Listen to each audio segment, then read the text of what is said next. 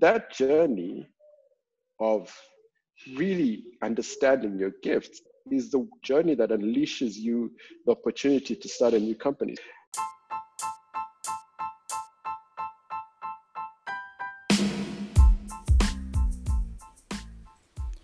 Hello, everybody. My guest today is Edgar Kasenene. Edgar is former Ericsson head of IoT, CEO of Retro Rabbits, and founder of IDX. Edgar speaks on purpose, on cultural transformation, values, and letting go. My name is Toni Yani Kalombo, and welcome to the DevBox podcast. A little bit about me. Um, I spent most of my career in the so-called ICT industry. I'll start with the professional side, and just so that Mark doesn't have a go at me when he listens to the podcast, that I started introducing myself with my job, but it's what users know. So I spent most of my career in the in the ICT industry. Um, background engineering, two degrees in engineering, uh, but after my first degree, joined MTN for two years that didn't last long, uh, and I don't want MTN people listening to this to take it personally. but uh, very quickly got an opportunity to do my master's. Spent um, five years in the UK after that. Spent one year to do my master's and four years. And then I got an opportunity to work with Ericsson. And, and basically, my Ericsson 14 year journey started in the UK uh, and it ended last year. I really appreciate that journey, learned so much, took so many roles from project management to operations to innovation to strategy, and basically shaped Edgar. Um, but the last two years in Ericsson were very tumultuous, and I started to discover myself. And I'll talk a little bit about purpose later. And you know, much as I had so much ambition, being very honest, Toni, and you know with my Ericsson career, and I really thought I'd be the CEO for Sub-Saharan Africa. It was on the roadmap of my career. That's brilliant. Um, it was also becoming very clear that so many things were changing. Maybe we'll get a chance to talk about them in terms of industry business models. And I really was, you know, I wanted to have that impact, but I also wanted that impact to be driven by real impact to customers and, and value we created. Uh, and I think the tension started to grow both as an individual in terms of my purpose and you know trying to reconcile that with Ericsson. And it became clear that my journey was a lot more my I couldn't be caged in a big corporate, let me put it that way. And there's nothing wrong with corporates, but it also became clear that the structural setup of the modern business was sometimes limiting to guys who had so many ideas. Mm-hmm. And maybe, maybe we can elaborate on that because I think it's a critical part of the conversation today. So many things changed in 2018. I got an opportunity to take the CEO position of a mid-sized software company in South Africa that really wanted to grow on the continent. So they asked me to come on board and help the African growth story. I'm doing that until I exit at the end of next month.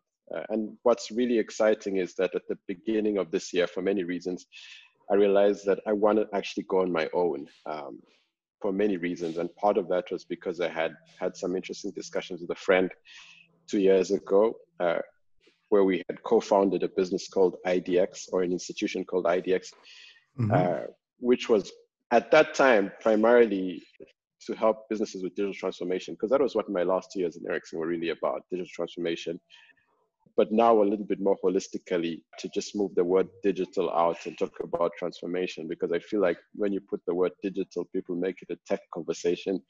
And right now it's more of a culture conversation.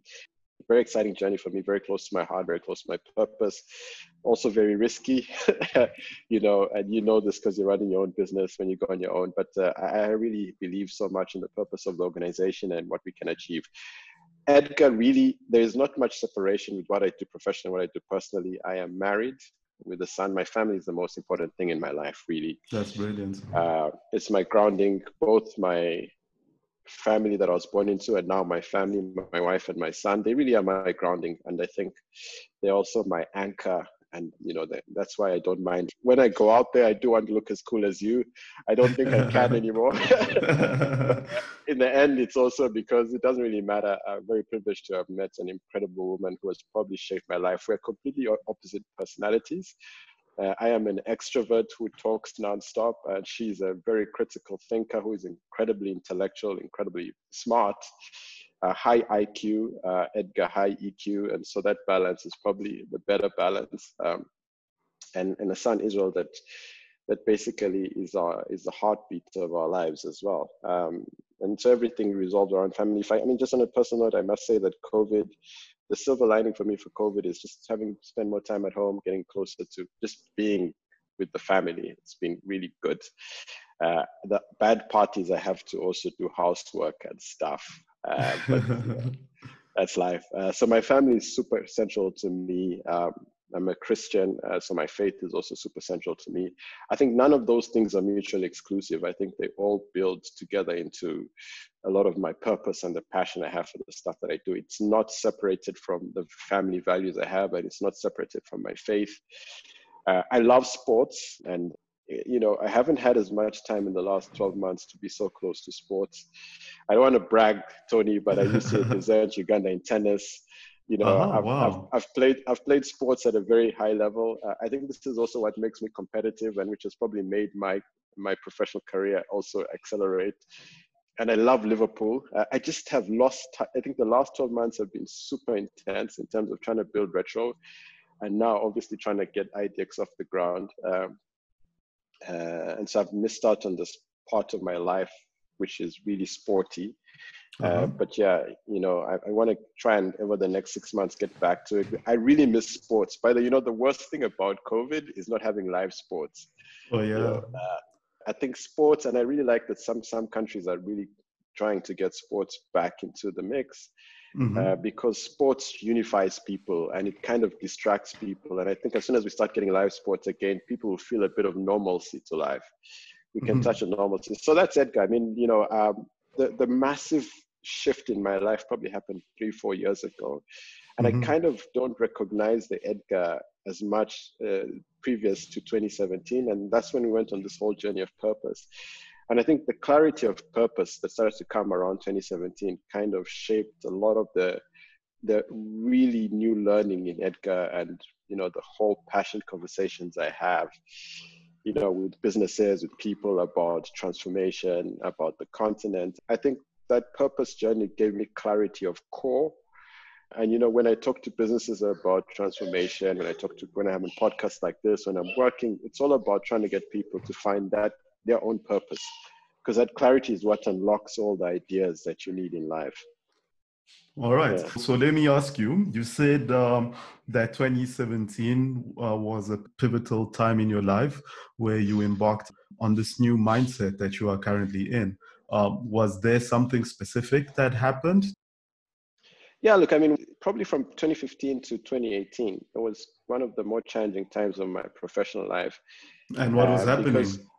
No, it was just normal things. I mean, you know, super ambition, you know, uh-huh. being on Ericsson's executive program, you know, but also I think also super frustration that and I don't know how many people listen to your podcast, so I have to edit out some of my real thoughts because the, the, world might not like them. But uh, I think the, the, challenges of growth in a corporate environment can also be so political, mm-hmm. um, and I think it was, you know, it was really starting to tag away at my internal value system.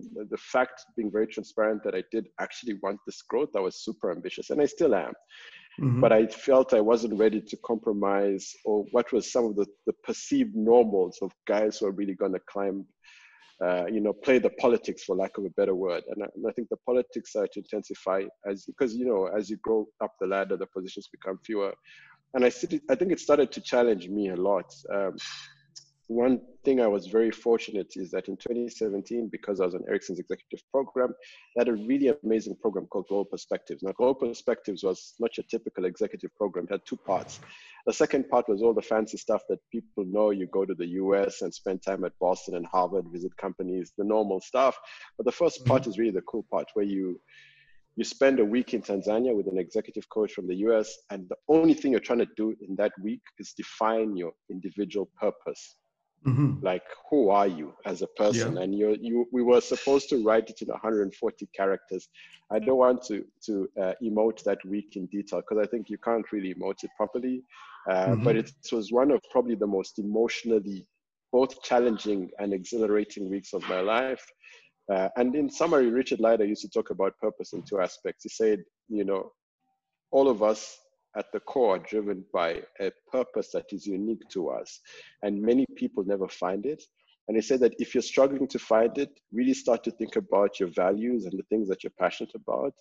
And if you fail to define your own purpose, know that purpose is in simplicity summarized as give and grow. So it's that altruistic calling to give to life more, to drive more impact in society. It's something beyond yourself, that deep desire to give back. But it's not just at the philosophical level, it's also linked very closely to give back based on the things that you're good at. Mm-hmm. So it's not like everybody's going to be Nelson Mandela, Mother Teresa, or Gandhi. But some people's purpose is the gift of soccer. You know, somebody's so good at football, and his his gift of football is a gift to the world. Or you're a great artist, or a great painter, or you really are a great marketer, whatever the case might be. It's like really finding what you really are passionate about and what you're good at and bringing it to the world. And I can't tell you, Toni, you know, how much my life has changed in 2017. It's been such an incredible roller coaster ride, both good and bad. I think it, 2017 was the real struggle to letting go of the corporate journey or the Ericsson journey. Because I won't lie to you, like every normal human being, my I was linking a lot of my identity to the company I worked for, mm-hmm. which is mm-hmm. normal. Uh, and I think that that struggle became clearer in 2017. So part of that mental release and also just the courage to just follow my path. That is also. And so was. Did you leave Ericsson at, at around that time in 2017? No, I didn't. But it became started to become clear that this is probably not my path.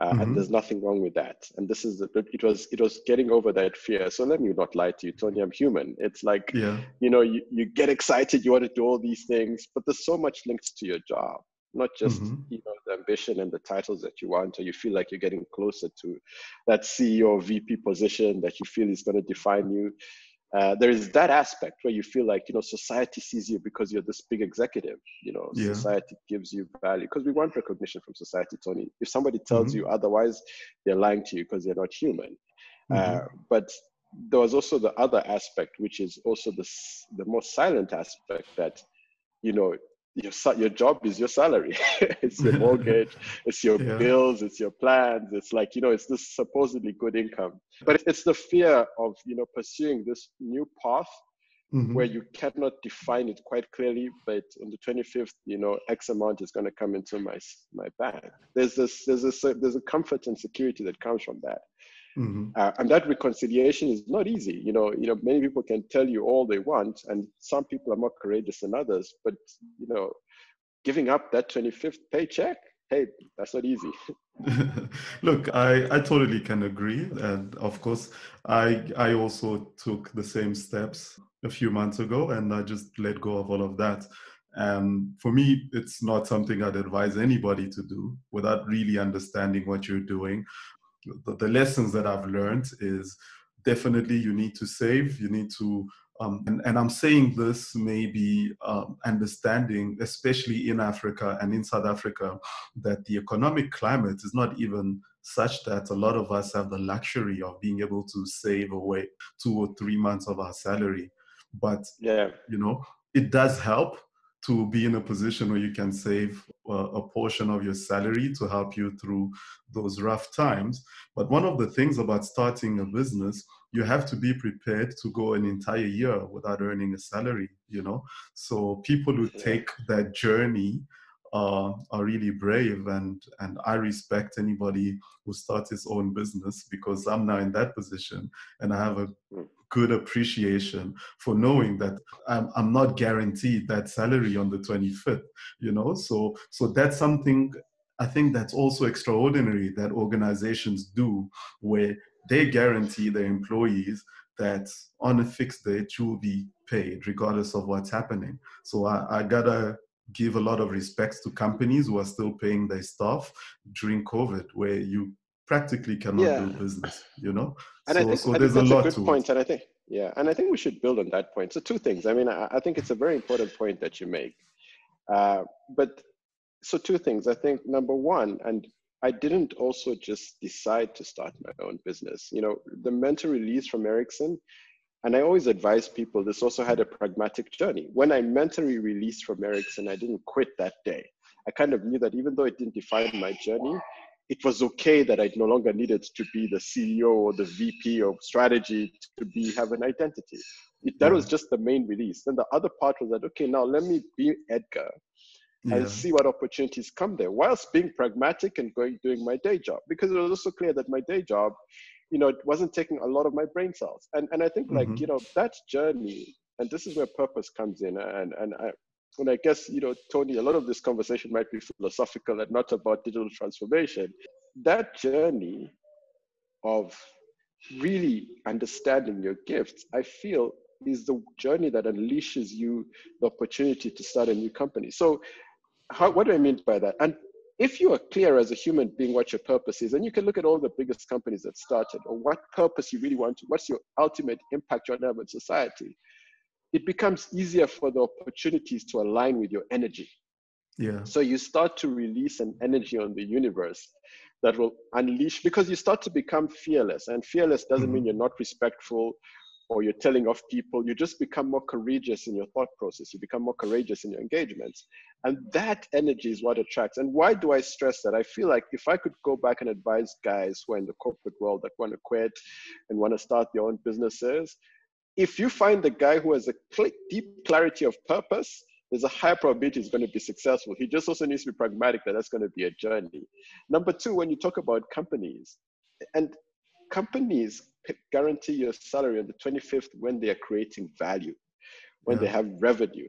This is also the misconception people have, and I think we should talk about this later in the podcast. Is that yeah. businesses, human beings need to start to understand that businesses don't just exist by right they exist yeah. because they're solving problems. When your business stops solving a problem or stops adding value to society, revenue disappears, which means that they can't pay you.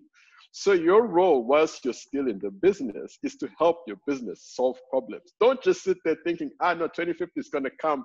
I can ignore that Toni guy. That customer is such an idiot. No, that customer is the guy that makes sure that your CEO or your board has money in the bank that can guarantee 25th. Because even though we say that, even though you did say that I respect companies, and I do, that are doing the hard work, there are many companies in COVID that are closing. There are yeah. many employees being laid off. Yeah. Uh, and, you know, however way we look at it, the economic situation is not going to be the same. And frankly, I feel like this is a, this is a segue into a lot of the things I want to talk about today. And a lot of my purpose and passion was linked to about the modern business in the internet era and the misconception people have about the, necess- the, the, the reality of creating value in a world where Edgar and Toni have choices. And I feel like this is at the fundamental core of the challenges in society. They were already happening before COVID. COVID pulled the trigger. But if you understand why Mark and I are passionate about the internet and the value it creates, think about any online business and think about where they are in COVID and post COVID. They're the mm-hmm. ones thriving. Yeah, yeah. Yeah. They're the ones thriving. And it, for me, it's not, and I just came off a conversation with the bank, it's not about technology, it's about behavior what people are missing in all our desire to always make this, and sorry, Toni, I segued nicely into technology and the stuff that I'm passionate about talking about, and which is business and business models and transformation. Why people are so obsessed and excited, and we've had this conversation with you to talk about, you know, I want to get into tech, I want to get into software, I want to get into AI and machine learning. What they really miss is that all those are enablers to what actually Toni wants, which is a personalized experience that deeply solves a specific problem. If you start there, then the tools will help you.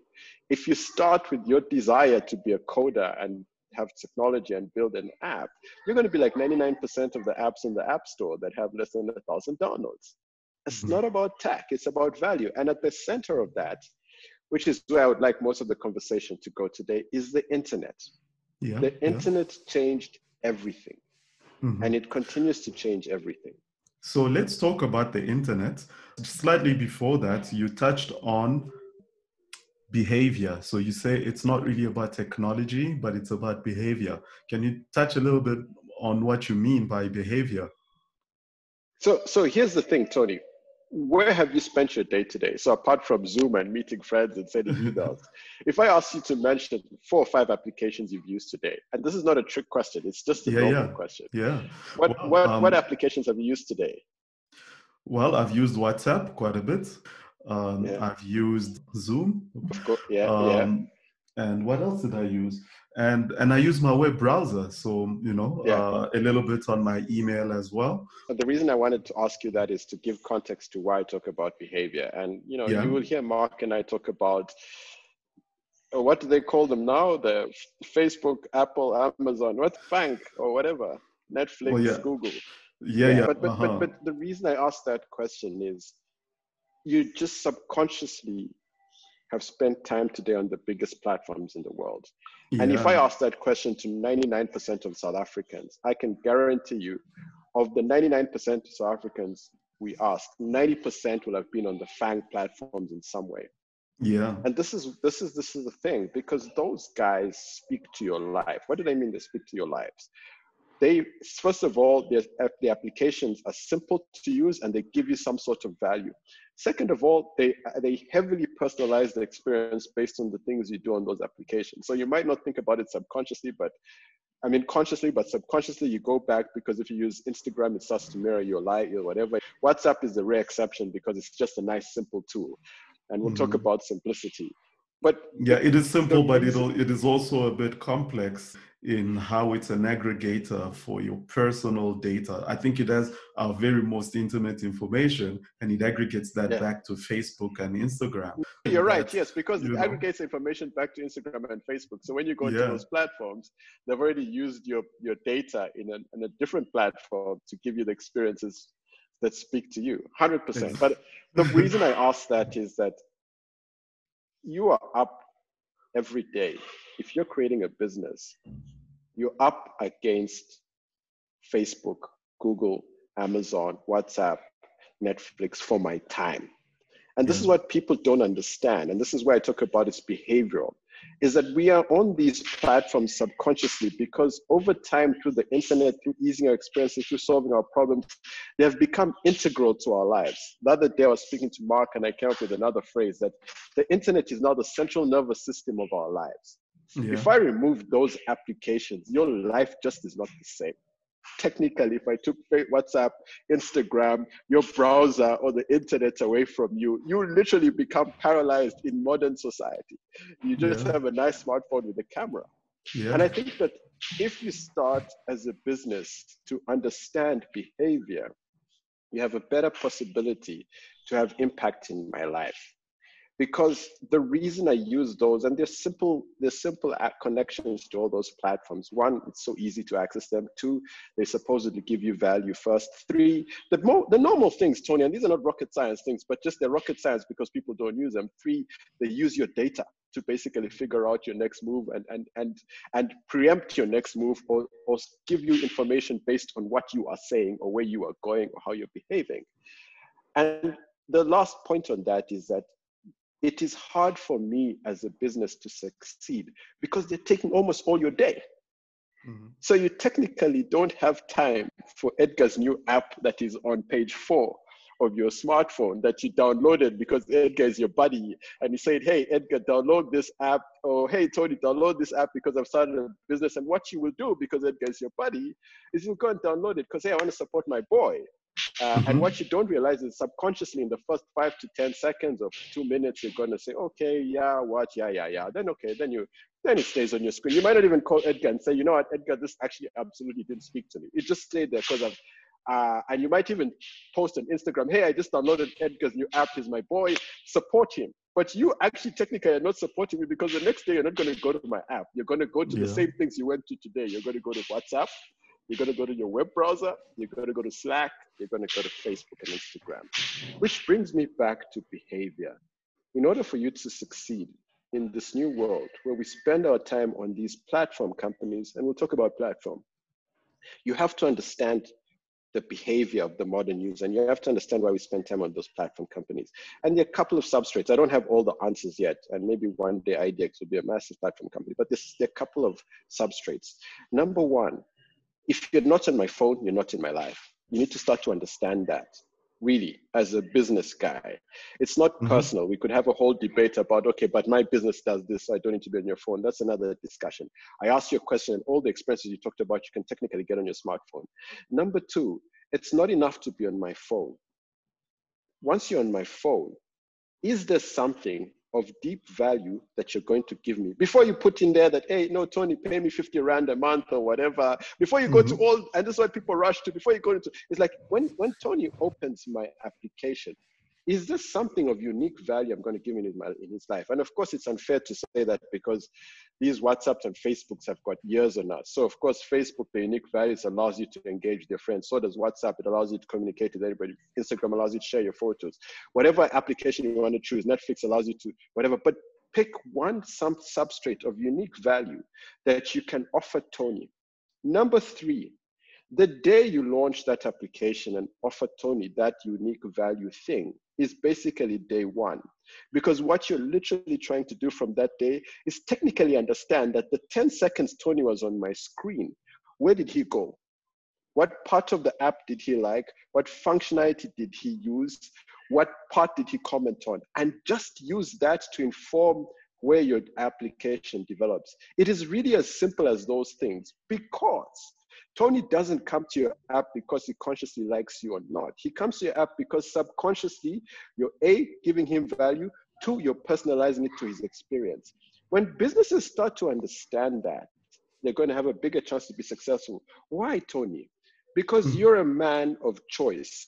The reason you use those four apps doesn't mean that there are not 15,000 others on your phone or you can't download 15,000 others is because they speak to you. Two, the internet also made it easier for you to choose. If Edgar tells you download this app and Edgar is not your boy, you're going to say, okay, what does this app do? Then you'll go first thing to Google and say, yeah, you know what, can I get a better experience or can I do this? Why is he charging me 50 Rand?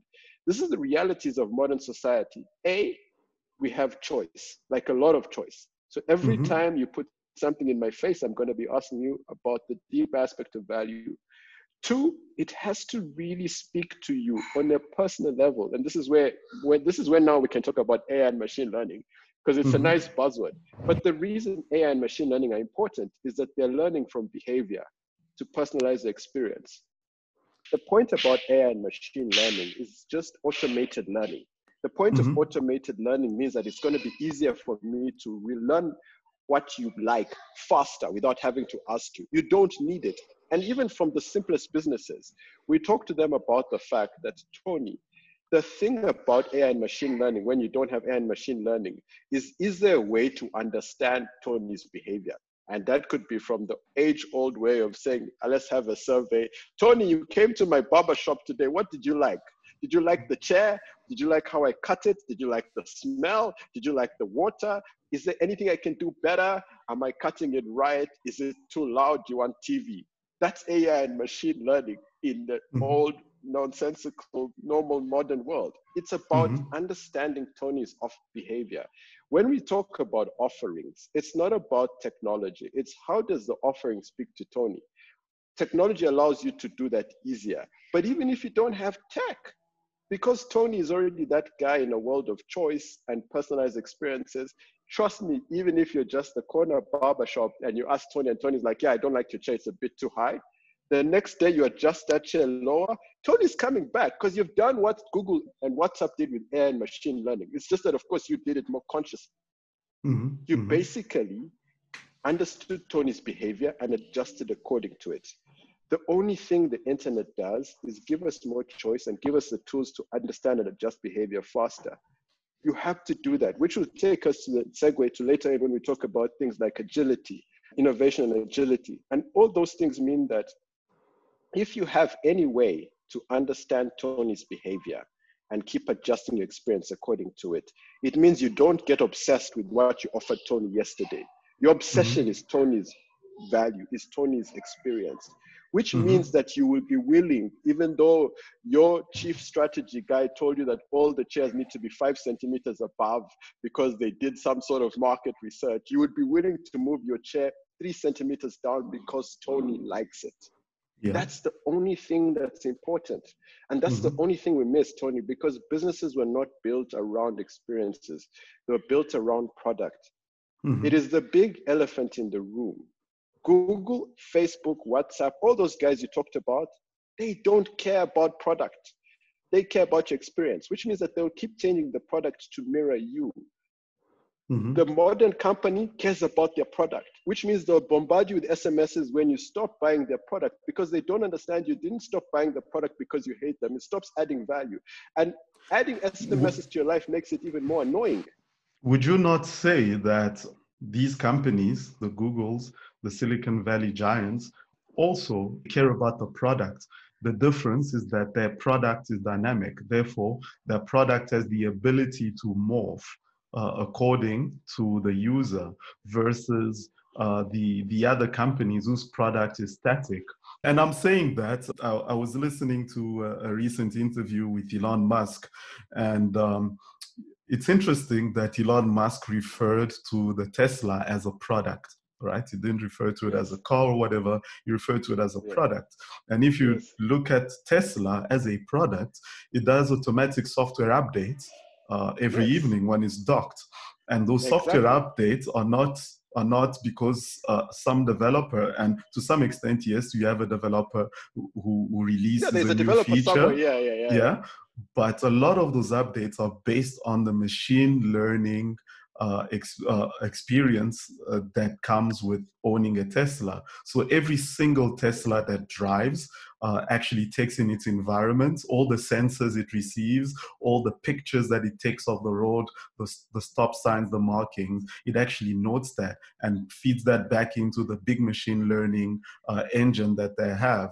So the next time you drive your Tesla on a road that another Tesla has already driven, it's going to already know what road it is. It's going to already know what potential pitfalls there may be on that road, and the car will automatically adjust so I'm totally agreeing with you, and I'm also speaking a little bit. Um, I'm speaking a little bit on on the the role of machine learning. It really yeah. really allows companies to dynamically morph their products to mirror the, the the consumer exactly, and then you have like this very unique customer experience. And once you have a unique customer experience, you become the marketing person for that company you become their ambassador and you go telling everybody how cool this car is and how cool this car knows you.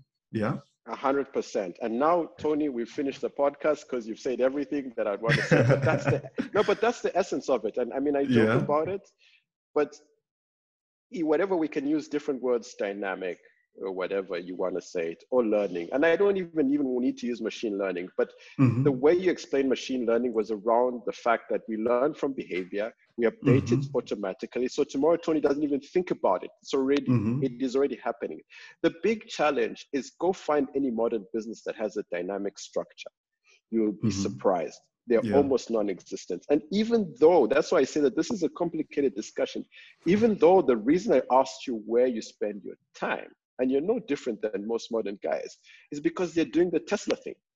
Yeah. Simply doing the Tesla thing. And for me, so uh, I, when IDX was born, our real aspiration, and ultimately we do want to get into platform play ourselves, our real aspirations is to wake up people to the dynamism of human behavior. It's not complicated. The thing is that I, I have, we're very clear about our purpose we don't we're not clear about the product. The product is going to evolve. I mean we have offerings now and we're not we don't live and die by them. So mm-hmm. one of the things i learned with retro last year is that every single engagement like the tesla car and i hate to paraphrase and use that example taught me something different. So by december it had become the accumulated learnings of all the engagements I had with modern businesses. And you know, I'm a very passionate guy, so I ended up being very privileged to be in a lot of rooms with both boards, board, board, board presentations, and exco presentations. And like the Tesla car, the accumulated learning of all those was to the fact that if you don't focus on culture, you will never push the technology evolution. And it was like the tesla car because the learnings were just incredible. They were all the same. It was like mm-hmm. magic. It's like every year every night i'll download based on conversations with all these guys. And i like that analogy tony and i'll borrow it for presentations. And it's not so much about borrowing it for presentations. Like how do you find a real way to make it real? Because it became clear that you your limitation or our limitation to end up being a tesla or a Google or Facebook has nothing to do with technology. We actually all have access to the same technology tools. It has everything to do with the ability to have a dynamic organization, to be open enough to learn from yesterday and actually mm-hmm. just change the product or the offering. Mm-hmm. If you go to a traditional business, the reason why it is impossible or very difficult for them to do it is that the business is not built around dynamism. It's built, the, the core, the structure, the cement is built around this a static product offering.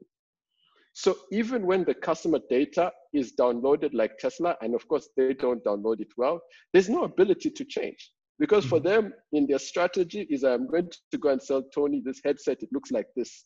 And my target is to sell him this headset for the next five years. When Tony tells you that, no, actually, the sound output, or put in an equalizer, or do this, they don't have an ability to listen to that.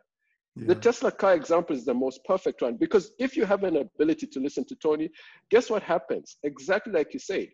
Tony's like, oh my God, this product is incredible. You don't need a thousand marketing people. He's hashtag trending. You guys need to have this.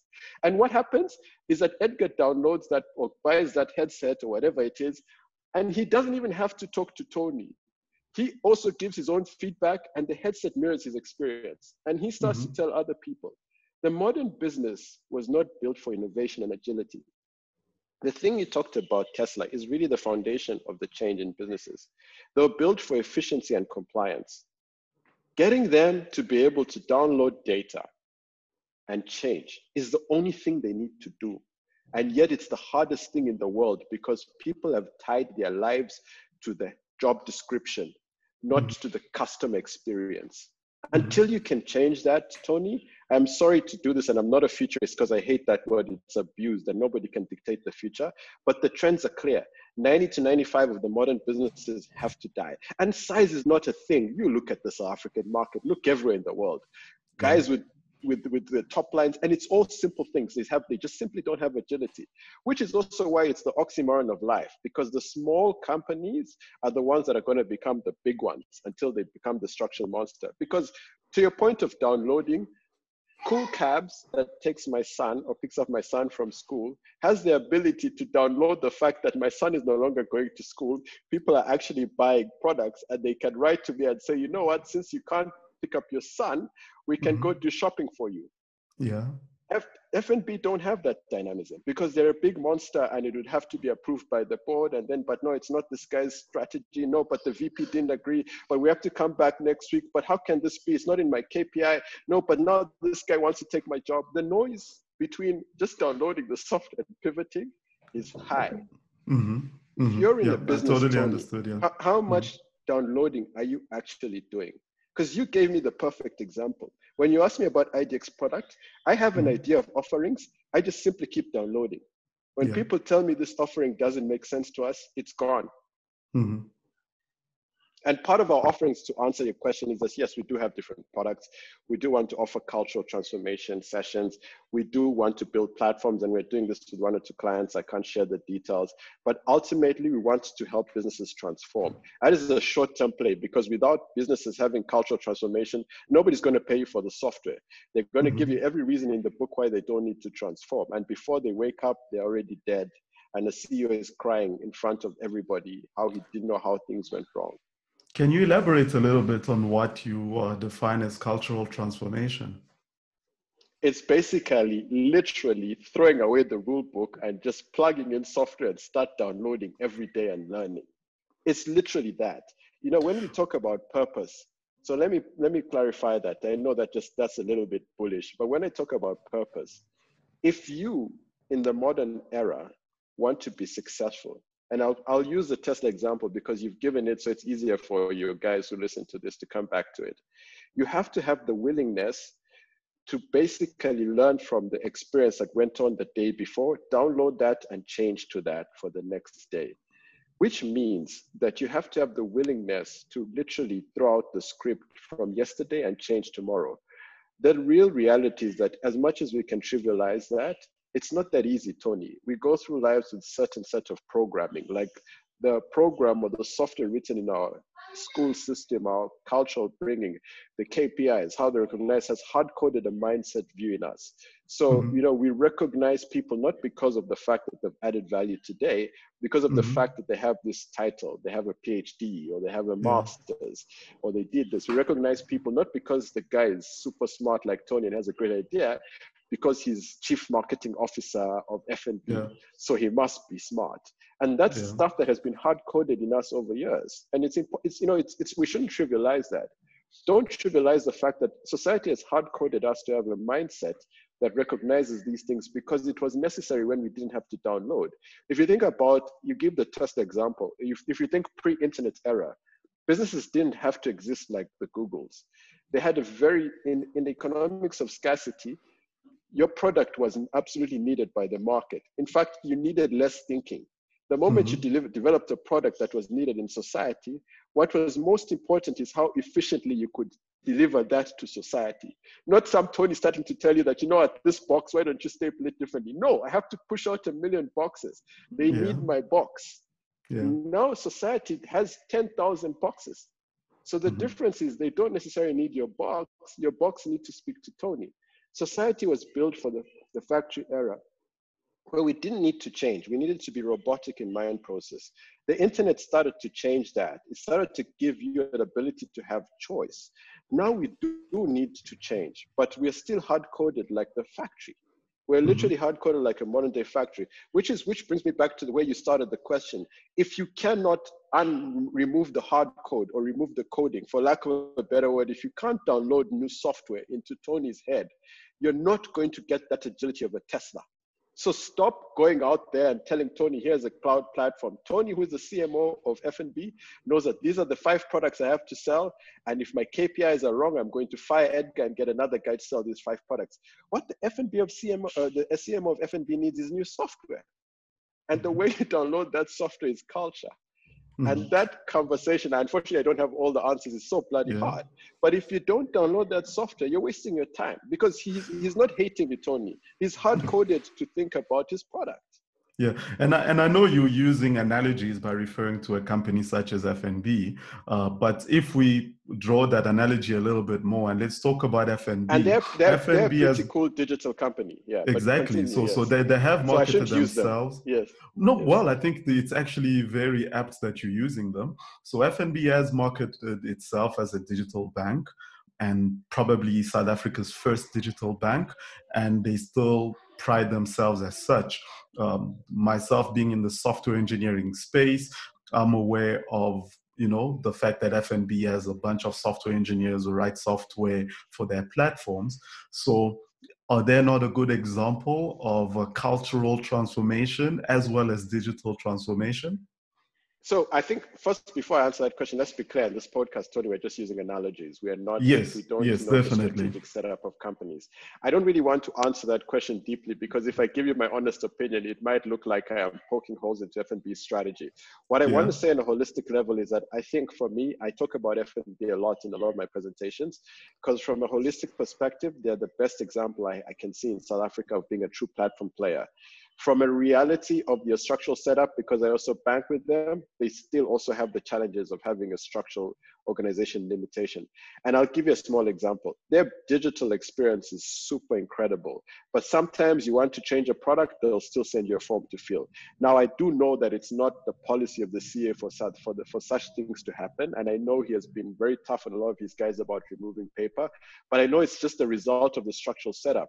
So at some point, they were not fully a digital bank. They've obviously grown their offerings uh, to a long time. They obviously now need to grow their culture you know, and, mm-hmm. and simplify their structures to mirror their, their, their offerings. There are so many things on the FNB platform actually that most people don't even know. And I think mm-hmm. it's because they don't really have the ability to fully leverage their true platform play because of their structures. They still mm-hmm. see themselves, and, and I mean this from my opinion, not what FNB sees, they still see themselves, I feel a lot of the structures still see themselves as a bank.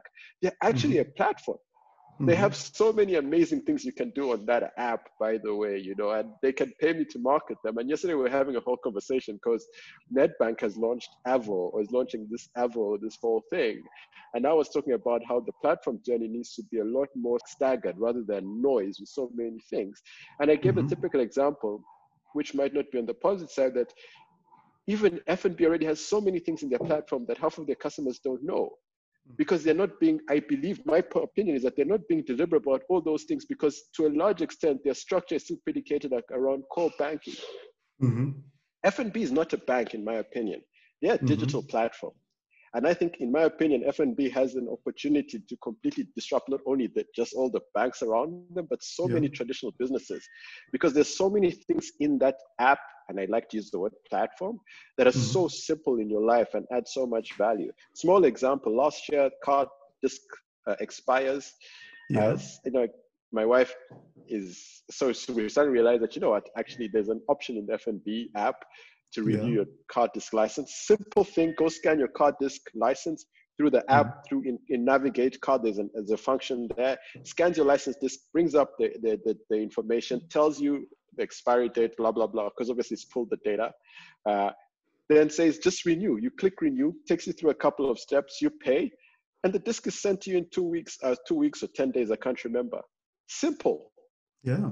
all done through the app and suddenly takes away the fact that you need to go to the post office or talk to your car dealership, etc. How many yeah. South Africans actually know that they can do that? Yeah, yeah. And if they aggregate all the things that they have in their platform that simplify and ease your life, you would find yourself waking up spending more time on the FNB platform, the same way you spend time on WhatsApp and Google. Yeah. It's just for me, I feel that it's the noise of the structure around them that don't really allow them to see their full potential. Because that structure, Tony, we need to break. We need to download new software and let businesses know that you're not defined by your core. You're defined by your ability to download software like the Tesla car and be agile and continuously solve different problems every day. Yeah, I, I agree with you. And maybe just to add to that, one of the things that I've learned in my career and what I see in my experience, um, I've worked for software companies where the, the entire DNA of the company is we are a software company. In South Africa, yeah. those are very small companies with 20 staff. You're lucky if you have more than 100 staff in a purely software Yes, company, yes, yes. Right? Yes, yes. Um, but I'm going to just say it digital transformation, or rather, let me define digital transformation on behalf of companies who are seeking digital transformation. And what they are saying yeah. is, how can I be more like Google or Facebook yes. or WhatsApp or Netflix, yes. right? It is truly about letting go of the old entirely and then uh, taking the lessons from the previous business yes, in order to yes, draw yes. to create a new business. But but for me digital transformation means that you cannot hang on to the past. Um, on one of the problems that that the, the, the, companies who are seeking digital transformation is that they are still hanging on to their previous lines of revenue and they, they're not trying to they're not trying to see themselves as software companies. No, 100%. I mean, when, when Satya Nadella says every company will be a tech company, or when you hear these things, there's no option to that. I mean, that's mm-hmm. like you said, you know, you need technology in order to fully digital transform it. But like you said, and you spoke to the heart of the matter. Now, I'll only add a little bit to what you said because that's where it becomes complicated.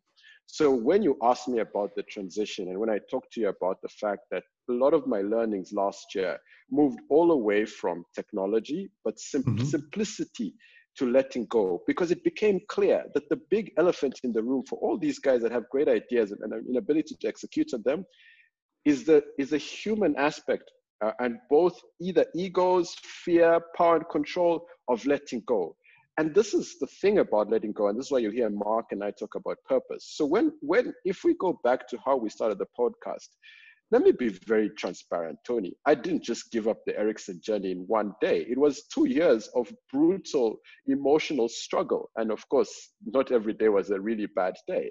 But the letting go was hard. Why? Because and now making it personal and it will come back to the full letting go. Why? Because I was, as human, I had done well in my career. I had gone into the executive program. I had got the deputy CEO as my mentor. I had had the head of HR telling me that I am one of the three people that can be the CEO of this company in the next two to three years. All those things were things that I wanted because I'm yeah. human. I wanted that recognition. I wanted stuff. And when it became clear, or when the, the challenges or the, the reconcile started to become clear, it was so hard to let go.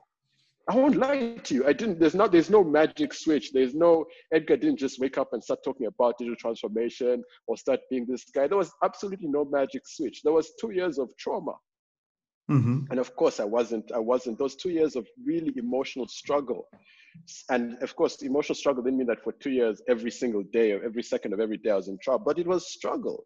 And a lot of that to bear the Tony was because I, I couldn't reconcile it then, but now I can speak openly about it, was because I didn't want to let go. Mm-hmm. I wanted to do all these things, but I also still wanted that journey, that sexy journey of Ericsson. I didn't want to mm-hmm. let go. That it took so much emotional energy to mm-hmm. understand mm-hmm. that letting go was actually more important than trying to aspire for this because it was in letting go that all the possibilities would come. Sorry, please come. Yes, yes. So, I mean, I'm talking about letting go. Would you say that it was a personal journey of relinquishing yourself of your ego? Yeah, indeed, it was a personal journey to figure out what is the most important thing, which is purpose. Let's we should talk a little bit of pur- about purpose before we go. Yes, please. Yeah. It was about discovering Edgar's purpose Mm-hmm. You know, the, the biggest and most successful companies in the world are extremely purposeful. And this is the one thing that links the, puts the, like, you know, where the rubber meets the road. The companies that can truly let go have a deep sense of purpose. Why, Tony? Because go listen to Simon Sinek, and he's all over LinkedIn now, and so everyone has probably heard of Sinek when he talks about the why and mm-hmm. finding mm-hmm. the why. Businesses have to be clear about their why. And their why is not the product that they sell. Their mm-hmm. why is that why is why is FNB here or why does Microsoft exist? And like Mark Zuckerberg will tell you, I created Facebook because simply because I wanted communities to engage. He didn't create it because he wanted to be a billion dollar company. Of course, mm-hmm. along the way it scaled. Because when companies are clear about their why, and it is the guiding, it is the North Star, it is easier to change the what, which is the product, and the how, which is the process. Mm-hmm. If you don't have clarity on the why, you start to define yourself by both your product and process. And yeah. so stupid things like KPIs come in, monthly targets, quarterly targets. So you don't have the ability to let go. You hire all the cool guys, you hire McKinsey, you hire Accenture, you get consultants, you buy cloud platforms that fail, you fire people, you bring new software developers, you create five apps. It's not about any of that stuff. It's just being clear why are we here? And if this is why we're here is, is X, and in order for us to take us forward, we can throw out all this what and how and recreate a new what and how. Okay. That letting go of Netflix, as simplistic as it is, is the hardest thing in modern life and business. Mm-hmm. And why is it hard, Tony? Because modern life and business taught us to define ourselves by all these sexy titles, taught us define ourselves by all these degrees that we have. All that stuff you have to let go. And I'm going to be very clear about this. And until at a personal level and even at an institutional level, and that's why I love the Netflix example, you can reconcile. And, and by the letting go, by the it doesn't mean that you're not proud of the past. It doesn't mean that there are no lessons from the past. Like you said, well, you take the learnings and move on it doesn't mean that all those things are not important. It only means that they don't define tomorrow. It only and you're evolving. Great. Yes, exactly. It only means you're evolving. It only means they were great. They grow, drove me here, but they're not going to take me tomorrow. And I just need to take what I can from it and continue to evolve. Mm-hmm. If you can do that, and this is where the culture comes in and the purpose, because even as IDX, I was just in a call with the bank before I was with you, and I was like, I'll be very clear. The way I try to help you has nothing to do with your typical consulting. There's no, I'm not here to give you a 10 point plan to success. The only thing I want to do with you is over the next two months is to work with you and trigger enough questions in your mind until you can understand what is the most important thing. And at some point, it's going to start to help you let go of the past or your old product or your old setup. When you get to that point, you don't need any consultant in the world. You do not need anybody. The clarity is enough to redefine your journey. 95% of the businesses fail to get to that Netflix moment because it is so hard. It mm-hmm. takes it takes you know what letting go means. It takes giving up. It takes waking up and uh, and saying that's why i don't like to talk about myself. And when and i really mean it because there's a lot of things i've worked on in the last 18 months of my journey on the humility part. And why? Because to your point of letting go the only thing that's important for me is is my purpose. How i execute on it is going to change a million times over, which means that I have to get over what I did yesterday at some point. And the only way I can be, I can get my ego out of the way, because I'm human, Tony, by the don't get mm-hmm. this wrong, is if I if I can stay grounded.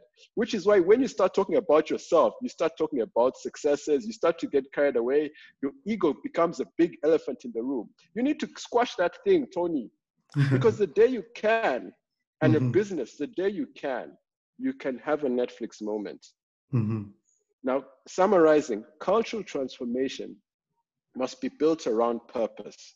Purpose gives us the boundaryless thinking, the ability to stop defining ourselves by job titles, careers, it defines it allows us to start defining by ourselves by the things that we really want to do most in life by our passions by our gifts our values.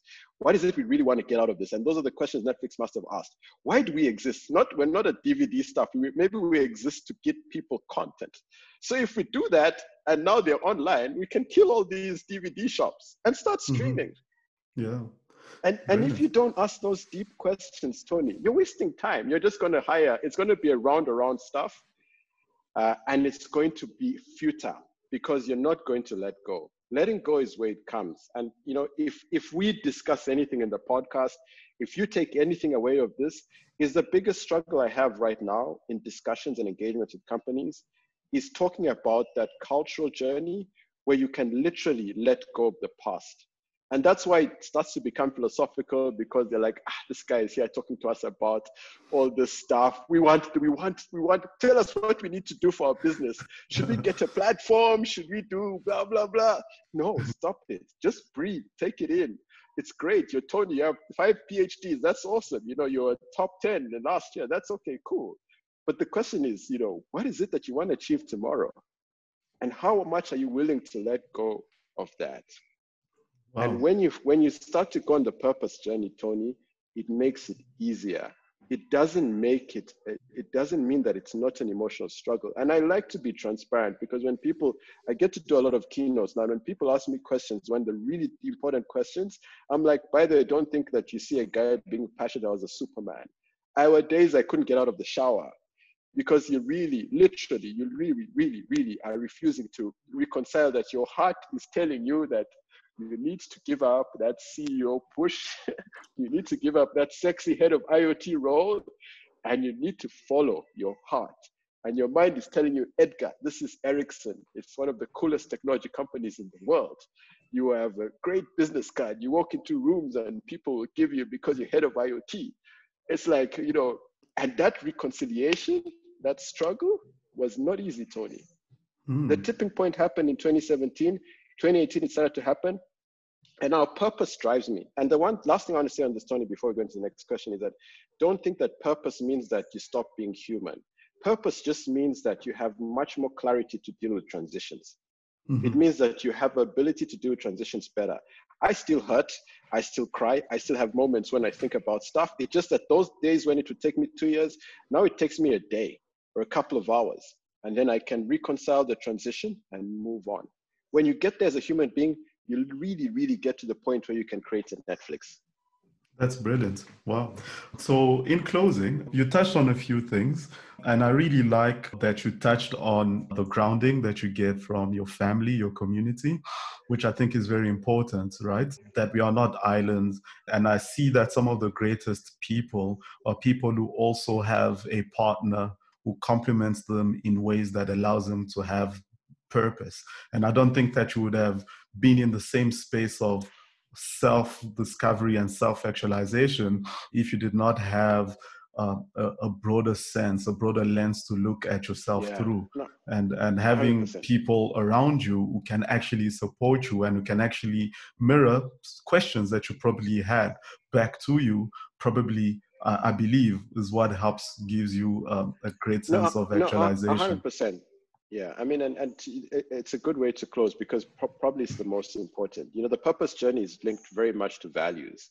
Uh, and even Richard Leider used to talk to us about the fact that, look, when you're struggling with your purpose, the one thing that's going to stand out is your values are going to be clear. Basically, it's going to be clear what you stand for, what you don't stand for, and who you stand against, who you don't stand with, or whatever you want to say. And, and a lot of it was values. And he said that value system is the GPS coordinates for finding your purpose. And, and your mm-hmm. value system comes from community and family.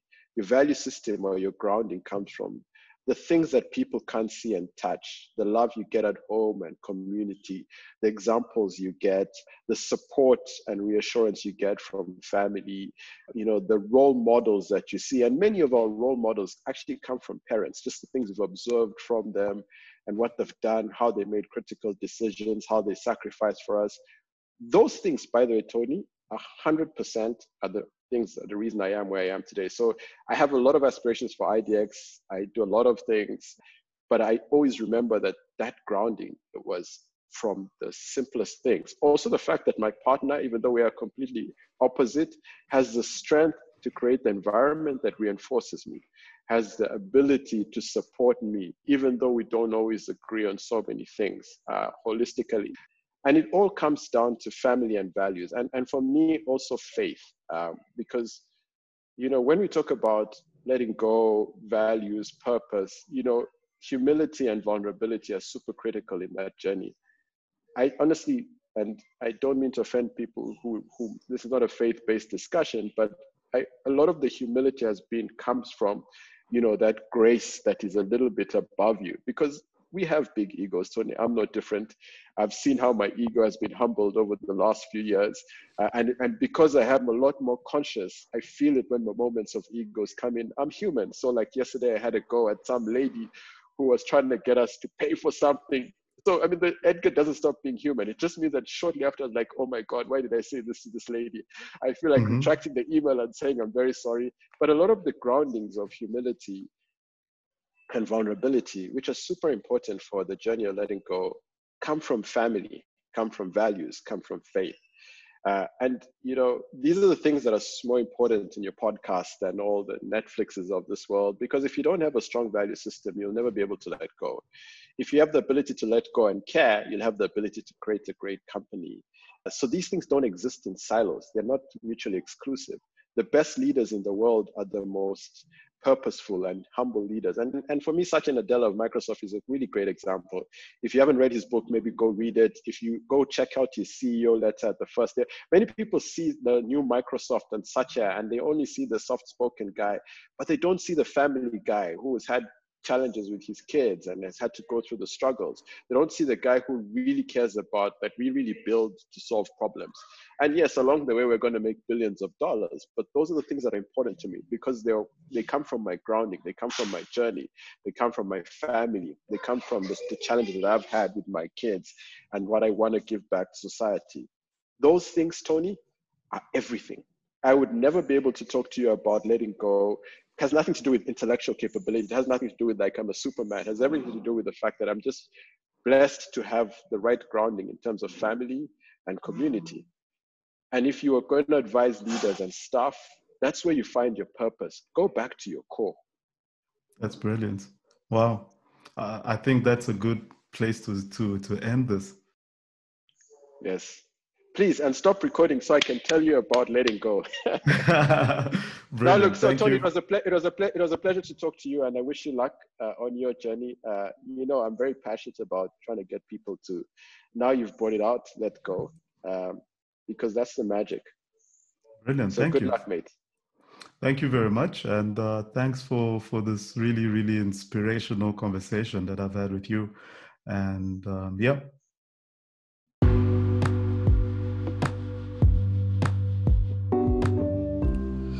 Thank you for listening, and please subscribe on all major platforms. Search DevBoks, that is D E V B O K S, on Spotify, Google Podcasts, Apple Podcasts, and YouTube. Also find DevBoks on LinkedIn, Instagram, Twitter, and Facebook.